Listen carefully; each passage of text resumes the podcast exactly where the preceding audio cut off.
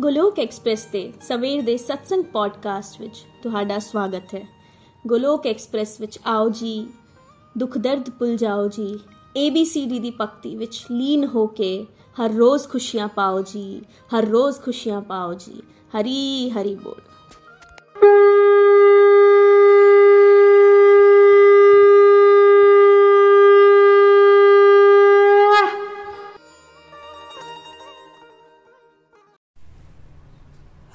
हरी बोल, जी हरि बोल। जय श्री कृष्णा। जय श्री कृष्ण चैतन्य प्रभु नित्यानंद, श्री अद्वैत गदाधर, श्री वासादि गौर भक्त वृंदा। हरे कृष्णा हरे कृष्णा कृष्णा कृष्णा, हरे हरे। हरे राम हरे राम राम राम, हरे हरे।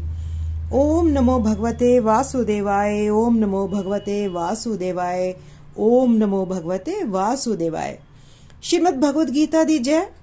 गौर निताई दी जय श्री श्री राधा श्याम सुंदर दी जय busy through the body free as soul Hari Hari बोल हरी हरि बोल शरीर तो रहो व्यस्त आत्मा तो रहो मस्त हरि नाम जपदे होए transform the world by transforming yourself ਖੁਦ ਨੂੰ ਬਦਲ ਕੇ ਹੀ ਤੁਸੀਂ ਦੁਨੀਆ ਬਦਲ ਸਕਦੇ ਹੋ ਨਾ ਸ਼ਾਸਤਰ ਨਾਲ ਨਾ ਸ਼ਾਸਤਰ ਨਾਲ ਨਾ ਤਨ ਨਾਲ ਨਾ ਹੀ ਕਿਸੇ ਯੁਕਤੀ ਦੇ ਨਾਲ। ਮੇਰਾ ਤਾਂ ਜੀਵਨ ਨਿਰਭਰ ਹੈ। हे ਪ੍ਰਭੂ, ਸਿਰਫ ਤੇ ਸਿਰਫ ਤੁਹਾਡੀ ਕਿਰਪਾ ਸ਼ਕਤੀ ਨਾਲ। ਜੈ ਸ਼੍ਰੀ ਰਾਧਾ ਕ੍ਰਿਸ਼ਨ। ਜੈ ਸ਼੍ਰੀ ਰਾਮ। ਅੱਜ ਦੇ ਪੰਜਾਬੀ ਪੋਡਕਾਸਟ ਵਿੱਚ ਤੁਹਾਡਾ ਸਭ ਦਾ ਸਵਾਗਤ ਹੈ।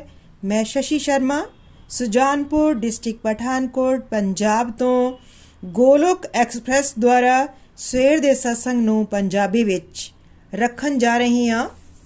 ਸਤਸੰਗ ਦੀ ਸ਼ੁਰੂਆਤ ਸ਼੍ਰੀ ਹਰੀ ਦਾ ਧੰਨਵਾਦ ਕਰਦੇ ਹੋਏ ਨikhil ਜੀ ਨੇ ਕਿਹਾ ਕਿ ਸਰਲ ਭਗਵਦ ਗੀਤਾ ਸਤਸੰਗ ਵਿੱਚ ਤੁਹਾਡਾ ਸਭ ਦਾ ਸਵਾਗਤ ਹੈ ਅੱਜ ਅੱਜਕੱਲ ਭਗਵਤ ਕਿਰਪਾ ਨਾਲ ਗੋਲੋਕ ਐਕਸਪ੍ਰੈਸ ਬਹੁਤ ਹੀ ਵਿਨਮਰ ਕੋਸ਼ਿਸ਼ ਕਰ ਰਿਹਾ ਹੈ ਕਿ ਆਤਮਾ ਤत्व ਨੂੰ ਬਹੁਤ ਗਹਿਰਾਈ ਨਾਲ ਸਮਝਾਇਆ ਜਾ ਸਕੇ ਕਿਉਂਕਿ ਇਹ ਬੇਸਿਕ ਹੈ ਡਿਵੋਸ਼ਨ ਦੇ ਵਿੱਚ ਅੱਗੇ ਵਧਣ ਦੇ ਲਈ। ਜੇਕਰ ਤੁਹਾਨੂੰ ਆਤਮਾ ਤत्व ਕਲੀਅਰ ਨਹੀਂ ਹੋਇਆ, ਤਾਂ ਤੁਸੀਂ ਮਨ ਤੇ ਇੰਦਰੀਆਂ ਦੇ ਵਿੱਚ ਫਸ ਕੇ ਹੀ ਰਹਿ ਜਾਵੋਗੇ। ਨikhil ji ਨੇ ਕਿਹਾ ਕਿ ਆਤਮਾ ਤਤ ਨੂੰ ਹੋਰ ਵੀ ਗਹਿਰਾਈ ਨਾਲ ਸਮਝਾਉਣ ਦੇ ਲਈ ਸ਼੍ਰੀਮਦ ਭਾਗਵਤਮ ਵਿੱਚੋਂ ਕਥਾ ਲੈਣਗੇ, ਜਿਸ ਨਾਲ ਆਤਮਾ ਤਤਵ ਨੂੰ ਹੋਰ ਵੀ ਗਹਿਰਾਈ ਦੇ ਨਾਲ ਸਮਝਿਆ ਜਾ ਸਕੇ। ਦੋਸਤੋ ਚਿੱਤਰਕੇਤੂ ਦੀ ਕਥਾ ਤੇ ਪਿਛਲੇ ਸਤਸੰਗ ਵਿੱਚ ਪ੍ਰੀਤੀ ਜੀ ਦੇ ਸ਼੍ਰੀ ਮੁਖ ਤੋਂ ਅਸੀਂ ਕਥਾ ਸੁਣੀ ਸੀ, ਪਿਛਲੇ ਬੁੱਧਵਾਰ ਨੂੰ ਚਰਚਾ ਹੋਈ ਸੀ, ਜਿਸ ਵਿੱਚ ਅਸੀਂ ਜਾਣਿਆ ਸੀ ਕਿ ਚਿੱਤਰਕੇਤੂ ਰਾਜਾ ਚਿੱਤਰਕੇਤੂ ਜੀ ਇੱਕ ਬਹੁਤ ਹੀ ਵੱਡੇ ਰਾਜਾ ਸਨ, ਪਰ ਉਹਨਾਂ ਦੇ ਘਰ ਵਿੱਚ ਕੋਈ ਵੀ ਸੰਤਾਨ ਨਹੀਂ ਸੀ ਹੋ ਰਹੀ, ਜਿਸ ਕਾਰਨ ਉਹ ਬਹੁਤ ਹੀ ਉਦਾਸ ਤੇ ਨਿਰਾਸ਼ ਰਹਿੰਦੇ ਸਨ ਔਰ ਇਸੇ ਕਾਰਨ ਹੀ ਉਹਨਾਂ ਨੇ 1 ਕਰੋੜ ਵਿਆਹ ਕੀਤੇ ਸਨ। ਭਾਵ, ਇੱਕ ਇਨਸਾਨ ਦੀ ਇੱਛਾ ਇੰਨੀ ਜ਼ਿਆਦਾ ਹੋ ਸਕਦੀ ਹੈ, ਜਿਸ ਨੂੰ ਪੂਰੀ ਕਰਨ ਦੇ ਲਈ ਉਹ ਕਿਤੇ ਤੱਕ ਵੀ, ਕਿਤੇ ਤੱਕ ਵੀ ਜਾ ਸਕਦਾ ਹੈ। ਹੈਨਾ? ਇੱਕ ਵਾਰੀ ਉਹਨਾਂ ਦੇ ਦਰਬਾਰ ਦੇ ਵਿੱਚ, ਕਿਹਨਾਂ ਦੇ ਦਰਬਾਰ ਦੇ ਵਿੱਚ? ਰਾਜਾ ਚਿੱਤਰਕੇਤੂ ਜੀ ਦੇ ਦਰਬਾਰ ਦੇ ਵਿੱਚ ਅੰਗਿਰਾ ਰਿਸ਼ੀ ਆਏ। ਅੰਗਿਰਾ ਰਿਸ਼ੀ ਜੀ ਨੇ ਦੇਖਿਆ ਕਿ ਰਾਜਾ ਬਹੁਤ ਹੀ ਉਦਾਸ ਹੈ, ਨਿਰਾਸ਼ ਹੈ। ਉਹਨਾਂ ਨੇ ਰਾਜਾ ਨੂੰ ਉਹਨਾਂ ਦੀ ਉਦਾਸੀ ਦਾ ਉਹਨਾਂ ਦੇ ਦੁੱਖ ਦਾ ਕਾਰਨ ਪੁੱਛਿਆ ਤੇ ਰਾਜਾ ਚਿੱਤਰਕੇਤੂ ਨੇ ਦੱਸਿਆ ਕਿ ਉਹਨਾਂ ਦੇ ਘਰ ਸੰਤਾਨ ਨਹੀਂ ਹੈ ਉਹਨਾਂ ਦੇ ਬਾਅਦ ਵਿੱਚ ਉਹਨਾਂ ਦੇ ਰਾਜਪਾਟ ਨੂੰ ਕੌਣ ਸੰਭਾਲੇਗਾ ਇਸੇ ਕਾਰਨ ਉਹ ਇੰਨੇ ਉਦਾਸ ਹਨ ਅੰਗਿਰਾ ઋષਿ ਜੀ ਨੇ ਨੇ ਉਹਨਾਂ ਨੂੰ ਕਿਹਾ ਕਿ ਤੁਹਾਡੀ ਕਿਸਮਤ ਵਿੱਚ ਪੁੱਤਰ ਹੈ ਹੀ ਨਹੀਂ ਪਰ ਰਾਜਾ ਦੀ ਮਨੋਸਥਿਤੀ ਉਸ ਵੇਲੇ ਐਸੀ ਸੀ ਕਿ ਉਹ ઋષਿ ਤੋਂ ਗਿਆਨ ਲੈਣ ਦੀ ਬਜਾਏ ਉਹ ਉਹਨਾਂ ਨੂੰ ਕਹਿੰਦਾ ਹੈ ਕਿ ਰਿਸ਼ੀਵਰ ਤੁਸੀਂ ਤਾਂ ਤ੍ਰਿਕਾਲਦਰਸ਼ੀ ਹੋ। ਮੇਰੇ ਤੇ ਕਿਰਪਾ ਕਰੋ। ਕਿਰਪਾ ਕਰੋ ਮੇਰੇ ਤੇ ਤੇ ਮੈਨੂੰ ਸੰਤਾਨ ਸੁਖ ਦੇ ਦੇਵੋ। ਤਾਂ ਅੰਗਿਰਾ ਰਿਸ਼ੀ ਜੀ ਨੇ ਕਿਹਾ ਕਿ ਠੀਕ ਹੈ, ਤੁਹਾਡੇ ਤੁਹਾਡੇ ਘਰ ਪੁੱਤਰ ਪੈਦਾ ਹੋਵੇਗਾ, ਪਰ ਉਹ ਤੁਹਾਡੇ ਲਈ ਹਰਸ਼ ਤੇ ਸ਼ੋਕ ਦਾ ਕਾਰਨ ਬਣੇਗਾ। ਮਤਲਬ ਦੁੱਖ ਤੇ ਸੁਖ ਦਾ ਕਾਰਨ ਬਣੇਗਾ। ਖੁਸ਼ੀ ਤੇ ਗਮੀ ਦਾ ਕਾਰਨ ਉਹ ਬਣੇਗਾ। ਹਰਸ਼ ਖੁਸ਼ੀ ਤਾਂ ਰਾਜਾ ਚਿੱਤਰਕੇਤੂ ਨੂੰ ਯਾਦ ਰਹੀ, ਪਰ ਸ਼ੋਕ, ਮਤਲਬ ਦੁੱਖ, ਨੂੰ ਉਹ ਭੁੱਲ ਗਏ।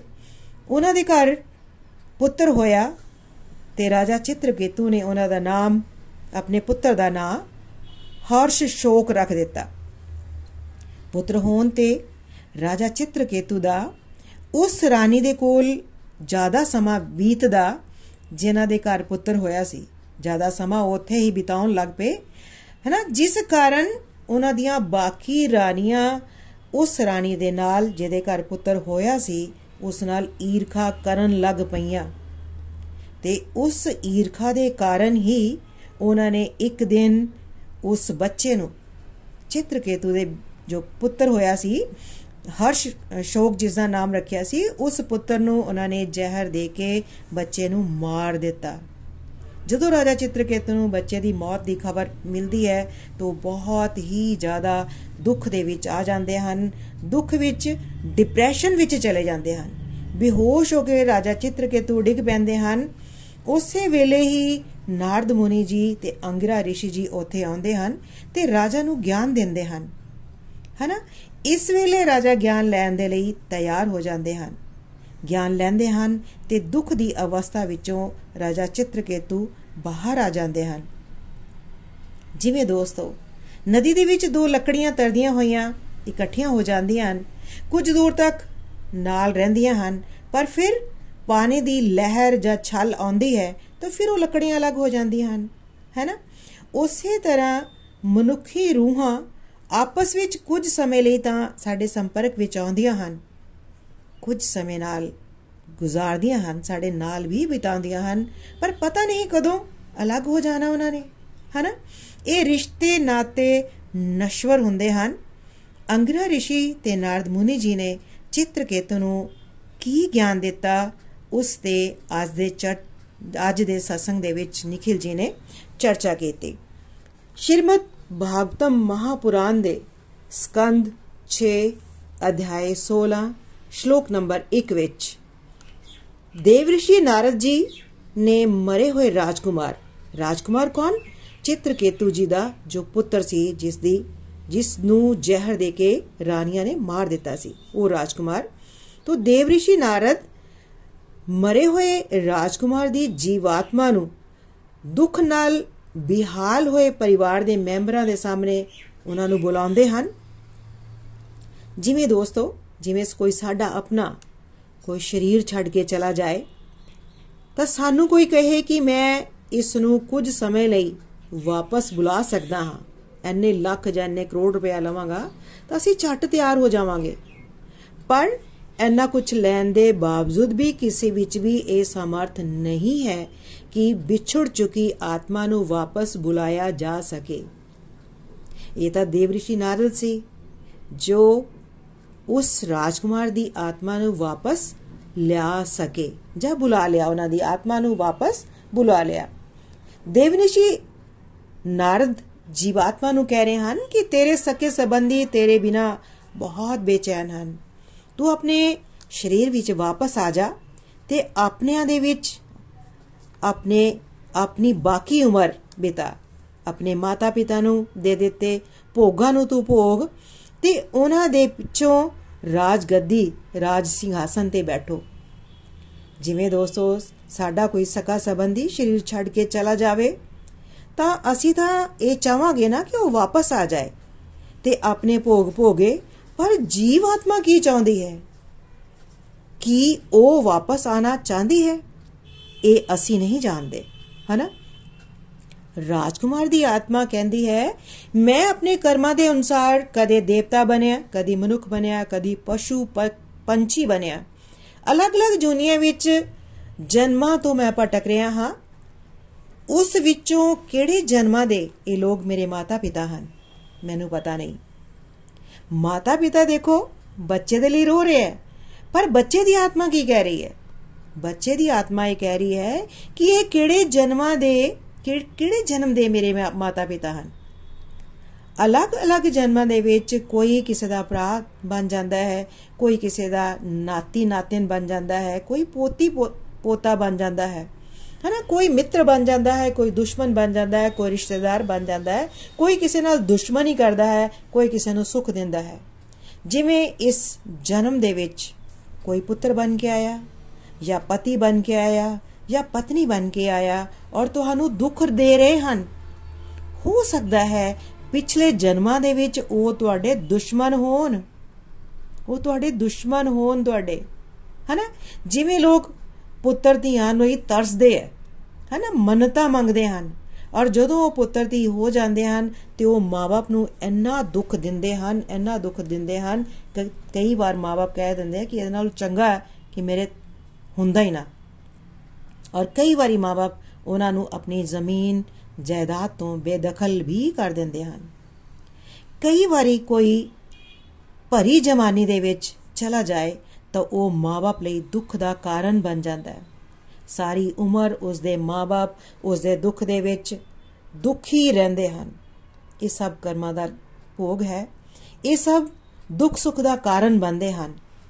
ਜਿਵੇਂ ਦੋਸਤੋ, ਸੋਨਾ ਹੈ ਹੈਨਾ ਉਹ ਹਮੇਸ਼ਾ ਇੱਕ ਹੀ ਵਪਾਰੀ ਦੇ ਕੋਲ ਨਹੀਂ ਰਹਿੰਦਾ। ਹਨਾ, ਇਹ ਅੱਗੇ ਅੱਗੇ ਚੱਲਦਾ ਰਹਿੰਦਾ ਹੈ। ਜਦ ਜਿਵੇਂ ਸਾਸੂ ਮਾਂ ਹੈ, ਸੱਸ ਹੈ, ਉਸ ਦੇ ਗਹਿਣੇ ਨੂੰ ਨੂੰ ਮਿਲ ਜਾਂਦੇ ਹਨ। ਨੂੰ ਦੇ ਗਹਿਣੇ ਜੋ ਹੈ, ਉਹ ਆਪਣੇ ਆਪਣੇ ਬੱਚਿਆਂ ਨੂੰ ਜਾਂ ਆਪਣੀ ਅੱਗੇ ਨੂੰ ਨੂੰ ਦੇ ਦਿੰਦੀ ਹੈ। ਜਾਂ ਕੋਈ ਗਹਿਣਾ ਇੱਕ ਸੁਨਾਰ ਤੋਂ ਤੁਸੀਂ ਖਰੀਦਦੇ ਹੋ, ਪਰ ਕੁਝ ਸਾਲਾਂ ਦੇ ਬਾਅਦ ਤੁਹਾਨੂੰ ਉਸ ਦਾ ਡਿਜ਼ਾਈਨ ਪਸੰਦ ਨਹੀਂ ਆਂਦਾ ਤੁਸੀਂ ਉਸ ਨੂੰ ਕਿਸੇ ਹੋਰ ਸੁਨਾਰ ਦੇ ਕੋਲ ਵੇਚ ਦਿੰਦੇ ਹੋ। ਹੈਨਾ ਉਸ ਨੂੰ ਦੇ ਕੇ ਉਸ ਦੀ ਬਜਾਏ ਤੁਸੀਂ ਪਹਿਲਾਂ ਸੈੱਟ ਹੋਏ ਤੁਹਾਡੇ ਕੋਲ ਹੈਨਾ ਸੈੱਟ ਦੀ ਥਾਂ ਤੇ ਤੁਸੀਂ ਕੀ ਕੜੇ ਬਣਵਾ ਲੇ ਹੈਨਾ ਰਿਹਾ ਤਾਂ ਸੋਨਾ ਸੋਨਾ ਹੀ ਰਿਹਾ। ਚੀਜ਼ ਤਾਂ ਇੱਕ ਹੀ ਹੁੰਦੀ ਹੈ। ਹੈਨਾ ਸੋਨਾ ਤਾਂ ਉਹੀ ਸੀ, ਪਰ ਕੀ ਹੋਇਆ? ਉਸ ਦਾ ਰੂਪ ਬਦਲ ਬਦਲਦਾ ਰਹਿੰਦਾ। ਉਸ ਦਾ ਰੂਪ ਬਦਲ ਗਿਆ। ਸਥਾਨ ਬਦਲ ਗਿਆ, ਜਗ੍ਹਾ ਬਦਲ ਗਈ। ਬਿਲਕੁਲ ਉਸੇ ਤਰ੍ਹਾਂ ਦੋਸਤੋ। ਆਤਮਾ ਇੱਕ ਹੀ ਹੁੰਦੀ ਹੈ, ਜਾਂ ਇੱਕ ਹੈ। ਉਹ ਰੂਪ ਬਦਲਦੀ ਰਹਿੰਦੀ ਹੈ, ਜਾਂ ਆਪਣੀ ਅਲੱਗ-ਅਲੱਗ ਜੂਨੀਆਂ ਦੇ ਵਿੱਚ ਅਲੱਗ-ਅਲੱਗ ਰੋਲ ਪਲੇ ਜੋ ਹੈ, ਉਹ ਕਰਦੀ ਰਹਿੰਦੀ ਹੈ। ਰੋਲ ਆਪਣਾ ਨਿਭਾਉਂਦੀ ਰਹਿੰਦੀ ਹੈ। ਜਿਵੇਂ ਸਾਡਾ ਸਰੀਰ ਦੀ ਉਮਰ ਜ਼ਿਆਦਾ ਤੋਂ ਜ਼ਿਆਦਾ ਕਿੰਨੀ ਹੋ ਸਕਦੀ ਹੈ ਦੋਸਤੋ? 100 ਸਾਲ 105 ਸਾਲ 110 ਸਾਲ, ਹੈਨਾ? ਪਰ ਸੋਨੇ ਦੀ ਉਮਰ ਤਾਂ ਬਹੁਤ ਜ਼ਿਆਦਾ ਹੁੰਦੀ ਹੈ। ਜਿਵੇਂ ਕੋਈ ਇੱਕ ਸਰੀਰ ਹੈ, ਕਿਸੇ ਸਰੀਰ ਦੀ ਗੱਲ ਕਰਦੇ ਹਾਂ, ਉਹ 60 ਸਾਲ ਤੱਕ ਰਿਹਾ, ਹੈਨਾ? ਪਰ ਸੋਨਾ ਤਾਂ ਬਾਅਦ ਵਿੱਚ ਵੀ ਰਹੇਗਾ। ਪਰ ਜਦੋਂ ਤੱਕ ਮਨੁੱਖ ਜਿਉਂਦਾ ਰਿਹਾ, ਉਸ ਦੀ, ਉਸ ਸੋਨੇ ਦੇ ਨਾਲ ਬਹੁਤ ਹੀ ਅਟੈਚਮੈਂਟ ਹੁੰਦੀ ਹੈ। ਪਰ ਉਸ ਦਾ ਸਬੰਧ ਸੋਨੇ ਨਾਲ ਉਦੋਂ ਤੱਕ ਹੀ ਹੈ, ਜਦੋਂ ਤੱਕ ਉਸ ਵਿਅਕਤੀ ਦਾ ਸਰੀਰ ਹੈ। ਜਿਵੇਂ ਨਵੀਂ ਕਾਰ ਲੈ ਲੈਂਦੇ ਹੋ ਪਰ ਪਹਿਲਾਂ ਵੀ ਤੁਹਾਡੇ ਕੋਲ ਕੋਈ ਨਵੀਂ ਕਾਰ ਸੀ? ਹੁੰਦਾ ਕੀ ਹੈ? ਹੌਲੀ ਹੌਲੀ ਪੁਰਾਣੀ ਕਾਰ ਦੇ ਨਾਲ ਤੁਹਾਡੀ ਅਟੈਚਮੈਂਟ ਥੋੜੀ ਥੋੜੀ ਥੋੜੀ ਥੋੜੀ ਘਟਦੀ ਜਾਂਦੀ ਹੈ ਤੇ ਨਵੀਂ ਕਾਰ ਦੇ ਨਾਲ ਤੁਹਾਡੀ ਅਟੈਚਮੈਂਟ ਵੱਧ ਜਾਂਦੀ ਹੈ। ਤੁਸੀਂ ਪੁਰਾਣੀ ਕਾਰ ਵੇਚ ਦਿੰਦੇ ਹੋ, ਤਾਂ ਹੌਲੀ-ਹੌਲੀ ਉਸ ਕਾਰ ਨੂੰ ਭੁੱਲ ਵੀ ਜਾਂਦੇ ਹੋ। ਜਾਂ ਕਦੀ-ਕਦੀ ਤੁਹਾਡੇ ਸਾਹਮਣੇ ਉਹ ਕਾਰ ਆਂਦੀ ਹੈ ਤਾਂ ਤੁਸੀਂ ਕਹੋਗੇ, ਉਹ ਮੇਰੀ ਕਾਰ ਸੀ। ਹੈਨਾ ਸਾਡੀ ਅਟੈਚਮੈਂਟ ਚੀਜ਼ਾਂ ਨਾਲ ਜਾਂ ਰਿਸ਼ਤਿਆਂ ਦੇ ਨਾਲ ਉਦੋਂ ਤੱਕ ਹੀ ਹੈ ਜਦੋਂ ਤੱਕ ਅਸੀਂ ਉਸ ਨਾਲ ਸਾਡਾ ਸਬੰਧ, ਅਸੀਂ ਉਸ ਚੀਜ਼ ਦੇ ਨਾਲ ਸਬੰਧ ਵਿੱਚ ਰਹਿੰਦੇ ਹਾਂ। ਉਦੋਂ ਤੱਕ ਹੀ ਸਾਡੀ ਅਟੈਚਮੈਂਟ ਹੈ। ਜਿਵੇਂ ਬਚਪਨ ਵਿੱਚ ਸਾਡੇ ਬਹੁਤ ਸਾਰੇ ਦੋਸਤ ਹੁੰਦੇ ਹਨ ਤੇ ਸਾਨੂੰ ਲੱਗਦਾ ਹੈ ਕਿ ਅਸੀਂ ਉਹਨਾਂ ਦੋਸਤਾਂ ਦੇ ਬਿਨਾ ਰਹਿ ਹੀ ਨਹੀਂ ਪਾਵਾਂਗੇ। ਕਿਵੇਂ ਜਿਉਂਦੇ ਰਾਂਗੇ ਇਹਨਾਂ ਦੇ ਬਿਨਾ? ਪਰ ਹੌਲੀ ਹੌਲੀ ਜਦੋਂ ਕਾਲਜ ਲਾਈਫ ਸ਼ੁਰੂ ਹੋ ਜਾਂਦੀ ਹੈ, ਕੋਈ ਦੋਸਤ ਕਿਤੇ ਚਲਾ ਜਾਂਦਾ ਹੈ, ਕੋਈ ਕਿਤੇ ਚਲਾ ਜਾਂਦਾ ਹੈ ਹੈਨਾ ਹੋਰ ਲੋਕ ਸਾਡੀ ਜ਼ਿੰਦਗੀ ਦੇ ਵਿੱਚ ਆ ਜਾਂਦੇ ਹਨ ਤੇ ਪੁਰਾਣਿਆਂ ਦੇ ਨਾਲ ਕੁਝ ਕੁਝ ਕੁਝ ਕੁਝ ਕੀ ਬਹੁਤ ਜ਼ਿਆਦਾ ਦੂਰੀ ਬਣ ਜਾਂਦੀ ਹੈ। ਹੌਲੀ ਹੌਲੀ ਸਾਡੀ ਅਟੈਚਮੈਂਟ ਸਾਡੀ ਮਮਤਾ ਉਹਨਾਂ ਦੇ ਨਾਲ ਖਤਮ ਹੋ ਜਾਂਦੀ ਹੈ ਜਾਂ ਬਿਲਕੁਲ ਹੀ ਘਟ ਜਾਂਦੀ ਹੈ। ਕਦੀ ਕਦਾਈ ਹੈ, ਕਦੀ ਕੋਈ ਯਾਦ ਆ ਜਾਏ ਸਾਹਮਣੇ ਆ ਜਾਏ ਤਾਂ ਯਾਦ ਆ ਜਾਂਦਾ ਹੈ। ਵਕਤ ਦੇ ਨਾਲ ਨਾਲ ਅੱਗੇ ਵਧ ਜਾਂਦੇ ਹਨ। ਜਿਵੇਂ ਛੋਟਾ ਬੱਚਾ ਹੈ, ਹਨਾ? ਜਦੋਂ ਸੁੱਤਾ ਹੁੰਦਾ ਹੈ, ਆਪਣੇ ਆਪ ਹੱਸਣ ਲੱਗ ਪੈਂਦਾ ਹੈ, ਕਦੇ ਹੱਸ ਪੈਂਦਾ ਹੈ, ਕਦੇ ਰੋ ਪੈਂਦਾ ਹੈ। ਕਿਉਂ ਹੁੰਦਾ ਐਵੇਂ? ਕਿਉਂਕਿ ਉਸ ਨੂੰ ਪਿਛਲੇ ਜਨਮ ਦੀ ਜਾਣਕਾਰੀ ਹੁੰਦੀ ਹੈ। ਪਰ ਹੌਲੀ-ਹੌਲੀ ਪਿਛਲੇ ਸਬੰਧਾਂ ਨੂੰ ਉਹ ਭੁੱਲ ਜਾਂਦਾ ਹੈ ਤੇ ਇਸ ਜਨਮ ਦੇ ਸਬੰਧੀਆਂ ਦੇ ਨਾਲ ਉਸ ਦੀ ਅਟੈਚਮੈਂਟ ਹੋ ਜਾਂਦੀ ਹੈ। ਇੰਜ ਰਾਜਕੁਮਾਰ ਦੀ ਆਤਮਾ। ਰਾਜਕੁਮਾਰ ਕੌਣ? ਚਿੱਤਰਕੇਤੂ ਦਾ ਬੇਟਾ ਜੋ ਸੀ। ਉਸ ਦੀ ਆਤਮਾ ਇਹ ਸਮਝਾ ਰਹੀ ਹੈ ਕਿ ਮੇਰਾ ਸਬੰਧ ਰਾਜਾ ਚਿੱਤਰਕੇਤੂ ਨਾਲ ਉਦੋਂ ਤੱਕ ਹੀ ਸੀ, ਜਦੋਂ ਤੱਕ ਉਹ ਜਿਉਂਦਾ ਸੀ। ਜਦੋਂ ਤੱਕ ਉਹ ਇਸ ਸਰੀਰ ਦੇ ਵਿੱਚ, ਰਾਜਕੁਮਾਰ ਦੇ ਸਰੀਰ ਦੇ ਵਿੱਚ ਸੀ ਜਿਵੇਂ ਸਾਡੀ ਅਟੈਚਮੈਂਟ ਇਸ ਸਰੀਰ ਨਾਲ ਜਾਂ ਸਰੀਰ ਦੇ ਨਾਲ ਜੁੜੇ ਹੋਏ ਰਿਸ਼ਤੇ ਨਾਤਿਆਂ ਨਾਲ ਉਦੋਂ ਤੱਕ ਹੀ ਹੁੰਦੀ ਹੈ, ਜਦੋਂ ਤੱਕ ਸਾਡਾ ਸਰੀਰ ਹੈ। ਜਦੋਂ ਸਰੀਰ ਖਤਮ ਹੋ ਗਿਆ, ਤਾਂ ਆਤਮਾ ਅੱਗੇ ਵਧ ਜਾਂਦੀ ਹੈ। ਅਗਲੀ ਯਾਤਰਾ ਦੇ ਲਈ ਚੱਲ ਪੈਂਦੀ ਹੈ। ਇਸ ਲਈ ਕੋਸ਼ਿਸ਼ ਇਹੀ ਕਰਨੀ ਹੈ ਦੋਸਤੋ ਕਿ ਜਿਉਂਦੇ ਜੀ ਹੀ ਅਟੈਚਮੈਂਟ ਪ੍ਰਭੂ ਦੇ ਨਾਲ ਬਣ ਜਾਏ। ਪ੍ਰਭੂ ਦੇ ਨਾਲ ਅਟੈਚਮੈਂਟ ਬਣਾਉਣੀ ਹੈ। ਬਾਕੀ ਸਭ ਕੁਝ ਡਿਊਟੀ ਵਾਲੇ ਭਾਵ ਦੇ ਨਾਲ ਅਸੀਂ ਕਰਮ ਕਰਨੇ ਹਨ। ਹੱਥਾਂ ਦੇ ਨਾਲ ਦੁਨਿਆਵੀ ਕੰਮ ਤੇ ਮੂੰਹ ਦੇ ਵਿੱਚ ਹਰੀ ਨਾਮ ਲੈਂਦੇ ਰਹਿਣਾ ਹੈ। ਜਿੰਨਾ ਜ਼ਿਆਦਾ ਅਟੈਚਮੈਂਟ ਸੰਸਾਰ ਦੇ ਨਾਲ ਹੋਵੇਗੀ ਉਨਾ ਜ਼ਿਆਦਾ ਦੁੱਖ ਸਾਨੂੰ ਹੋਵੇਗਾ। ਇਸ ਲਈ ਹਰ ਵੇਲੇ ਪ੍ਰਭੂ ਦਾ ਸਿਮਰਨ ਕਰਦੇ ਹੋਏ ਡਿਊਟੀ ਕਰਨੀ ਹੈ। ਬਾਕੀ ਅਟੈਚਮੈਂਟ ਜੋ ਹੈ ਕੇਵਲ ਤੇ ਕੇਵਲ ਪ੍ਰਭੂ ਨਾਲ। ਜੀਵਾਤਮਾ ਹਮੇਸ਼ਾ ਤੋਂ ਹੈ ਤੇ ਰਹੇਗੀ। ਉਹ ਹੰਕਾਰ ਤੋਂ ਰਹਿਤ ਹੈ। ਜਦੋਂ ਸਰੀਰ ਧਾਰਨ ਕਰ ਲੈਂਦੀ ਹੈ, ਤੇ ਉਸ ਸਰੀਰ ਨੂੰ ਆਪਣਾ ਆਪ ਮੰਨ ਲੈਂਦੀ ਹੈ। ਜੀਵਾਤਮਾ ਅਵਿਨਾਸ਼ੀ ਹੈ, ਪ੍ਰਭੂ ਦਾ ਅੰਸ਼ ਹੈ। ਉਸ ਦੀ ਜਨਮ ਮ੍ਰਿਤਿਉ ਨਹੀਂ ਹੁੰਦੀ। ਪਰ ਫਿਰ ਵੀ ਪ੍ਰਭੂ ਦੀ ਮਾਇਆ ਦੇ ਕਾਰਨ ਗੁਨਾ ਦੇ ਅਧੀਨ ਹੋਣ ਕਾਰਨ ਸਰੀਰ ਨੂੰ ਸੱਚ ਮੰਨ ਲੈਂਦੇ ਹਾਂ ਤੇ ਉਸੇ ਤਰ੍ਹਾਂ ਅਸੀਂ ਰਿਐਕਟ ਕਰਨਾ ਸ਼ੁਰੂ ਕਰ ਦਿੰਦੇ ਹਾਂ। ਅਸਲ ਵਿੱਚ ਅਸੀਂ ਸਰੀਰ ਹੈ ਹੀ ਨਹੀਂ ਤੇ ਨਾ ਹੀ ਅਸੀਂ ਸਰੀਰ ਦੇ ਅਧੀਨ ਹਾਂ। ਪਰ ਸਾਡੀਆਂ ਕੁਝ ਇੱਛਾਵਾਂ ਪ੍ਰਭੂ ਦੇ ਧਾਮ ਦੇ ਵਿੱਚ ਪੂਰੀਆਂ ਨਹੀਂ ਹੋਈਆਂ ਸਨ, ਜਿਸ ਕਾਰਨ ABC ਕਿਸੇ ਵੀ ਰੂਪ ਵਿੱਚ ਹੈ ਨਾ ਬਾਰ-ਬਾਰ ਬਾਰ-ਬਾਰ ਅਸੀਂ ਅਲੱਗ-ਅਲੱਗ ਰੂਪਾਂ ਦੇ ਵਿੱਚ, ਅਲੱਗ-ਅਲੱਗ ਜੂਨੀਆਂ ਦੇ ਵਿੱਚ ਅਸੀਂ ਆਉਂਦੇ ਰਹਿੰਦੇ ਹਾਂ। ਸੋ ਲੈਵਲ ਤੇ ਨਾ ਤਾਂ ਸਾਡਾ ਕੋਈ ਬੈਸਟ ਫਰੈਂਡ ਹੁੰਦਾ ਤੇ ਨਾ ਹੀ ਦੁਸ਼ਮਣ। ਨਾ ਆਪਣਾ ਹੁੰਦਾ ਹੈ, ਨਾ ਬੇਗਾਨਾ ਹੁੰਦਾ ਹੈ, ਇਹ ਮੇਰਾ ਹੈ, ਇਹ ਬੇਗਾਰਾ ਹੈ। ਅਸਲ ਵਿੱਚ, ਮਨ ਵਿੱਚ ਇਹ ਭਿੰਨਤਾ ਪੈਦਾ, ਮਨ ਜੋ ਹੈ ਸਾਡਾ, ਇਹ ਇਸ ਤਰ੍ਹਾਂ ਦੀ ਭਿੰਨਤਾ ਪੈਦਾ ਕਰ ਦਿੰਦਾ ਹੈ। ਪਰ ਅਸਲ ਵਿੱਚ ਆਤਮਾ ਤਤ ਇਹ ਸਭ ਦਾ ਕੇਵਲ ਸਾਖੀ ਹੁੰਦਾ ਹੈ। ਸਾਖੀ ਹੁੰਦਾ ਹੈ ਦੋਸਤੋ। ਹਨਾ? ਤੁਸੀਂ ਜਿਵੇਂ ਪਿਕਚਰ ਦੇਖਦੇ ਹੋ ਤੇ ਉਸ ਵਿੱਚ ਅਲੱਗ-ਅਲੱਗ ਸੀਨ ਚੱਲਦੇ ਰਹਿੰਦੇ ਹਨ। ਉਸੇ ਤਰ੍ਹਾਂ ਸਾਡੀ ਬੁੱਧੀ ਵਿੱਚ ਅਲੱਗ-ਅਲੱਗ ਤਰ੍ਹਾਂ ਦੀਆਂ ਵਿਰਕਤੀਆਂ ਹਨ। ਸਾਡਾ ਮਨ ਅਲੱਗ-ਅਲੱਗ ਇਮੇਜ ਕ੍ਰੀਏਟ ਕਰਦਾ ਰਹਿੰਦਾ ਹੈ। ਜਿਸ ਕਾਰਨ ਅਜਿਹਾ ਸਾਨੂੰ ਲੱਗਦਾ ਹੈ। ਕਿਉਂਕਿ ਅਸੀਂ ਮਨ ਦੇ ਅਧੀਨ ਹਾਂ। ਇਸ ਕਾਰਨ ਇੰਜ ਲੱਗਦਾ ਹੈ। ਹੁੰਦਾ ਨਹੀਂ ਹੈ। ਇੰਜ ਲੱਗਦਾ ਹੈ। ਪਰ ਐਜ਼ ਆਤਮਾ ਅਸੀਂ ਅਲੱਗ ਹਾਂ। ਜੋ ਸਪਿਰਚੁਅਲ ਜੋ ਲੋਗ ਸਪਿਰਚੁਅਲੀ ਐਡਵਾਂਸ ਹੁੰਦੇ ਹਨ, ਉਹ ਸਭ ਕੁਝ ਸਾਖੀ ਭਾਵ ਦੇ ਨਾਲ ਦੇਖਦੇ ਹਨ। ਜਿਵੇਂ ਕ੍ਰਿਕਟ ਵਿੱਚ ਥਰਡ ਐਮਪਾਇਰ ਹੁੰਦਾ ਹੈ, ਉਹ ਅਲੱਗ ਤਰ੍ਹਾਂ ਨਾਲ ਦੇਖਦਾ ਹੈ। ਉਹ ਇਮੋਸ਼ਨਸ ਨੂੰ ਆਪਣੇ ਤੇ ਹਾਵੀ ਨਹੀਂ ਹੋਣ ਦਿੰਦਾ, ਉਹ ਸੱਚ ਦੇਖਦਾ ਹੈ। ਉਸੇ ਤਰ੍ਹਾਂ ਜੀਵਾਤਮਾ ਸਿੱਧੇ ਤੌਰ ਤੇ ਕਿਸੇ ਚੀਜ਼ ਵਿੱਚ ਇਨਵੋਲਵ ਨਹੀਂ ਹੁੰਦੀ। ਕਿਉਂ? ਕਿਉਂਕਿ ਸਾਡੇ ਕੋਲ ਭਗਵਤ ਗਿਆਨ ਨਹੀਂ ਹੁੰਦਾ ਇਸ ਲਈ ਅਸੀਂ ਆਪਣੇ ਆਪ ਨੂੰ ਮੂਵੀ ਦਾ ਹਿੱਸਾ ਹੀ ਮੰਨ ਲੈਂਦੇ ਹਾਂ। ਮੂਵੀ ਕਿਹੜੀ, ਦੋਸਤੋ? ਸਾਡੀ ਜਰਨੀ ਇੱਕ ਮੂਵੀ ਹੀ ਤਾਂ ਹੈ। ਇਸ ਦਾ ਹਿੱਸਾ ਅਸੀਂ ਆਪਣੇ ਆਪ ਨੂੰ ਸਮਝ ਲੈਣੇ ਹਾਂ। ਹੈਨਾ? ਪਰ ਅਸਲ ਵਿੱਚ ਅਸੀਂ ਦਿਵਯ ਆਤਮਾ ਹਾਂ ਤੇ ਇਹ ਜੋ ਡਰਾਮਾ ਚੱਲ ਰਿਹਾ ਹੈ ਨਾ, ਅਸੀਂ ਇਸ ਤੋਂ ਬਿਲਕੁਲ ਅਲੱਗ ਹਾਂ। ਕਈ ਵਾਰ ਲੋਕ ਕਿਸੇ ਦੂਸਰੇ ਤੋਂ ਨਫ਼ਰਤ ਕਰਨ ਲੱਗ ਪੈਂਦੇ ਹਨ ਕਿ ਬਹੁਤ ਗਲਤ ਬੰਦਾ ਹੈ। ਬਹੁਤ ਹੀ ਗਲਤ ਕੰਮ ਕਰਦਾ ਹੈ। ਬਹੁਤ ਗਲਤ ਕੰਮ ਕੀਤੇ ਇਸਨੇ। ਚਾਹੇ ਕੋਈ ਦੋਸਤੋ ਗੰਦੇ ਤੋਂ ਗੰਦਾ ਕੰਮ ਕਰ ਰਿਹਾ ਹੈ ਜਾਂ ਚੰਗੀ ਤੋਂ ਚੰਗਾ ਕੰਮ ਕਰ ਰਿਹਾ ਹੈ, ਅਸਲ ਵਿੱਚ ਸੋਲ ਲੈਵਲ ਤੇ ਉਹ ਬਿਲਕੁਲ ਆਜ਼ਾਦ ਹੈ। ਉਹ ਗੁਣ ਦੋਸ਼ ਤੋਂ ਪਰੇ ਹੈ, ਕਿਉਂਕਿ ਅਸੀਂ ਆਪਣੀ ਇਸ ਜਰਨੀ ਦੇ ਦੌਰਾਨ ਆਪਣੇ ਆਪ ਨੂੰ ਮੂਵੀ ਮੰਨ ਲਿਆ ਹੈ। ਮੂਵੀ ਦਾ ਹਿੱਸਾ ਮੰਨ ਲਿਆ ਹੈ। ਗੁਨਾ ਦੇ ਅਧੀਨ ਹੋ ਕੇ ਹੋ ਸਕਦਾ ਹੈ ਕਿ ਉਹ ਜੋ ਵਿਅਕਤੀ ਹੈ ਸਾਤਵਿਕ ਗੁਨਾ ਦੇ ਕਾਰਨ ਉਹ ਚੰਗੇ ਕੰਮ ਕਰ ਰਿਹਾ ਹੋਵੇ ਜਾਂ ਤਾਮਸਿਕ ਗੁਣ ਦੇ ਕਾਰਨ ਉਹ ਮੰਦੇ ਕੰਮ ਕਰ ਰਿਹਾ ਹੋਵੇ, ਦੋਹੇ ਹੀ ਕਾਰਨਾਂ ਦੇ ਵਿੱਚ ਆਤਮਾ ਕੀ ਹੈ? ਕੇਵਲ ਸਾਖੀ ਹੈ। ਆਤਮਾ ਵਿਰਕਤ ਹੈ। ਜਿਵੇਂ ਤੁਸੀਂ ਸੂਰਜ ਦੀ ਤਾਰੀਫ ਕਰੋ ਜਾਂ ਨਫ਼ਰਤ ਕਰੋ, ਸੂਰਜ ਨੂੰ ਕੋਈ ਫ਼ਰਕ ਨਹੀਂ ਪੈਂਦਾ, ਹੈ ਨਾ? ਉਸੇ ਤਰ੍ਹਾਂ ਜੀਵ ਆਤਮਾ ਲੈਵਲ ਤੇ ਤੁਸੀਂ ਬਿਲਕੁਲ ਪਿਓਰ ਹੋ। ਤੁਸੀਂ ਪਿਓਰ ਸੋਲ ਹੋ। ਪਵਿੱਤਰ ਆਤਮਾ ਹੋ, ਦਿਵਯ ਆਤਮਾ ਹੋ, ਤੇ ਉਹ ਹੀ ਰਹੋਗੇ। ਪਰ ਜਦੋਂ ਦਿਵਯ ਗਿਆਨ ਨਹੀਂ ਹੁੰਦਾ, ਤਾਂ ਅਸੀਂ ਗੁਨਾ ਦੇ ਅਧੀਨ ਹੋ ਕੇ ਜੋ ਵੀ ਅਸੀਂ ਕਰਮ ਕਰਦੇ ਹਾਂ, ਉਹਨਾਂ ਵਿੱਚ ਆਪਣੇ ਆਪ ਨੂੰ ਅਸੀਂ ਖੋ ਦਿੰਨੇ ਹਾਂ।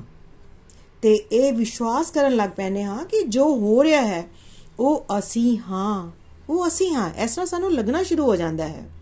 ਸਤਸੰਗ ਨਾਲ ਸਾਨੂੰ ਸਹੀ ਗਿਆਨ ਮਿਲਦਾ ਹੈ ਤੇ ਜਦੋਂ ਸਤਸੰਗ ਦੇ ਨਾਲ ਨਾਲ ਅਸੀਂ ਸਾਧਨਾ ਕਰਦੇ ਹਾਂ, ਕੁਝ ਨਾ ਕੁਝ ਸੇਵਾ ਕਰਦੇ ਹਾਂ, ਭਗਤਾਂ ਦਾ ਸੰਗ ਕਰਦੇ ਹਾਂ, ਤਾਂ ਪ੍ਰਭੂ ਦੀ ਕਿਰਪਾ ਮਿਲੇਗੀ ਹੀ ਮਿਲੇਗੀ।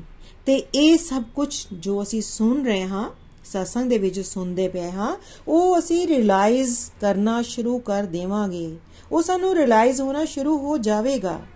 ਨਾਰਦ ਮੁਨੀ ਜੀ ਨੇ ਰਾਜਕੁਮਾਰ ਦੀ ਆਤਮਾ ਨੂੰ ਬੁਲਾਇਆ ਸੀ।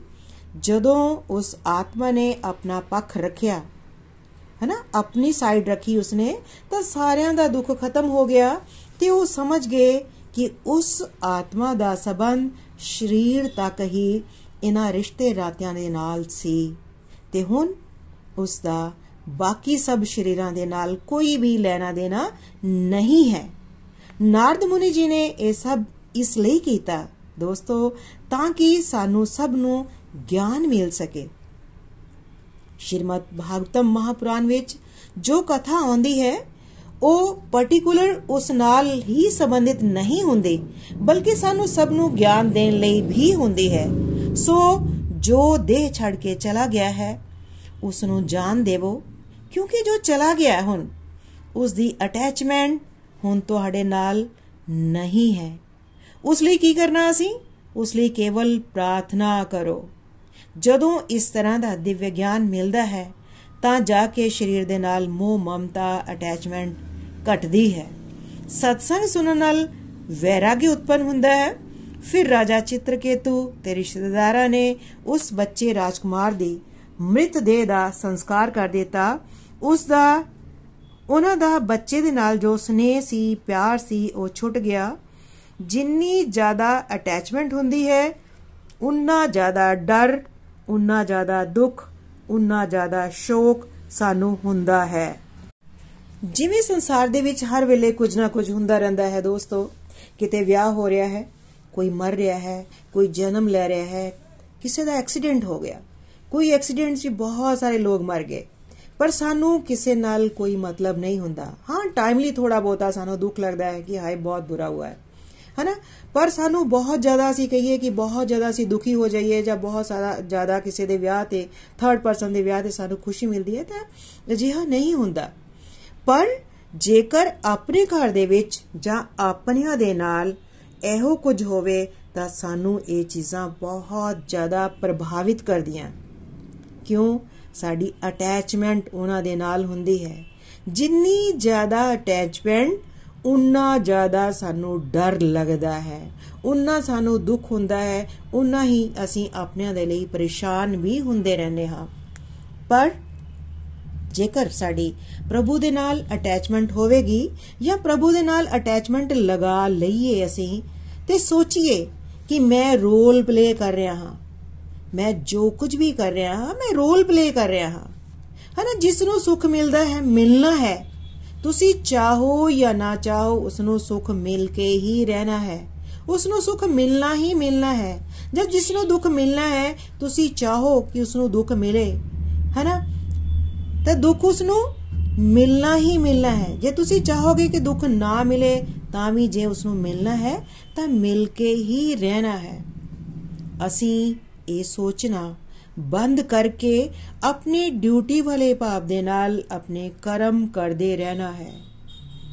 ਡਿਊਟੀ ਵਾਲੇ ਭਾਵ ਨਾਲ ਦੋਸਤੋ, ਕਰਮ ਕਰਨੇ ਹਨ। ਬਾਕੀ ਦਾ ਡਿਪਾਰਟਮੈਂਟ ਮੇਰਾ ਨਹੀਂ ਹੈ। ਇਹ ਸਾਰਾ ਕੁਝ ਪਰਮਾਤਮਾ ਦੇ ਹੱਥ ਵਿੱਚ ਹੈ ਤੇ ਉਹਨਾਂ ਤੇ ਹੀ ਅਸੀਂ ਛੱਡ ਦੇਣਾ ਹੈ। Do your best leave the rest ਇਸ ਭਾਵ ਨਾਲ ਅਸੀਂ ਚੱਲਾਂਗੇ ਤਾਂ ਜ਼ਿੰਦਗੀ ਬਹੁਤ ਆਸਾਨ ਹੋ ਜਾਵੇਗੀ। ਇਸ ਤਰ੍ਹਾਂ ਅੱਜ ਦਾ ਸਤਸੰਗ ਬਹੁਤ ਹੀ ਵਧੀਆ ਸੀ ਫਿਰ ਮਿਲਾਂਗੇ ਤਦ ਤੱਕ ਜੈ ਸ਼੍ਰੀ ਕ੍ਰਿਸ਼ਨ ਸ਼੍ਰੀਮਦ ਭਾਗਵਤਮ ਮਹਾਪੁਰਾਣ ਦੀ ਜੈ हरे कृष्णा हरे कृष्णा कृष्णा कृष्णा हरे हरे हरे राम हरे राम राम राम हरे हरे हरे कृष्णा हरे कृष्णा कृष्णा कृष्णा हरे हरे हरे राम हरे राम राम राम हरे हरे हरे कृष्णा हरे कृष्णा कृष्णा कृष्णा ਹਰੇ ਹਰੇ ਹਰੇ ਰਾਮ ਹਰੇ ਰਾਮ ਰਾਮ ਰਾਮ, ਹਰੇ ਹਰੇ। ਹਰੀ ਹਰੀ ਬੋਲ ਜੀ, ਹਰੀ ਬੋਲ। ਗੋਲੋਕ ਐਕਸਪ੍ਰੈਸ ਦੇ ਨਾਲ ਜੁੜਨ ਲਈ ਤੁਸੀਂ ਸਾਡੇ ਈਮੇਲ ਐਡਰੈਸ info@golokexpress.org ਦੇ ਰਾਹੀਂ ਸੰਪਰਕ ਕਰ ਸਕਦੇ ਹੋ ਜਾਂ ਸਾਡੇ WhatsApp ਜਾਂ Telegram ਨੰਬਰ 7018 ਜੀਰੋ, ਦੋ, ਛੇ, ਅੱਠ, ਦੋ, ਇੱਕ ਨਾਲ ਵੀ ਜੁੜ ਸਕਦੇ ਹੋ। ਤੁਸੀਂ ਸਾਡੇ ਨਾਲ ਫੇਸਬੁੱਕ ਪੇਜ ਜਾਂ YouTube ਚੈਨਲ ਦੇ ਰਾਹੀਂ ਵੀ ਜੁੜ ਸਕਦੇ ਹੋ। ਹਰੀ ਹਰੀ ਬੋਲ।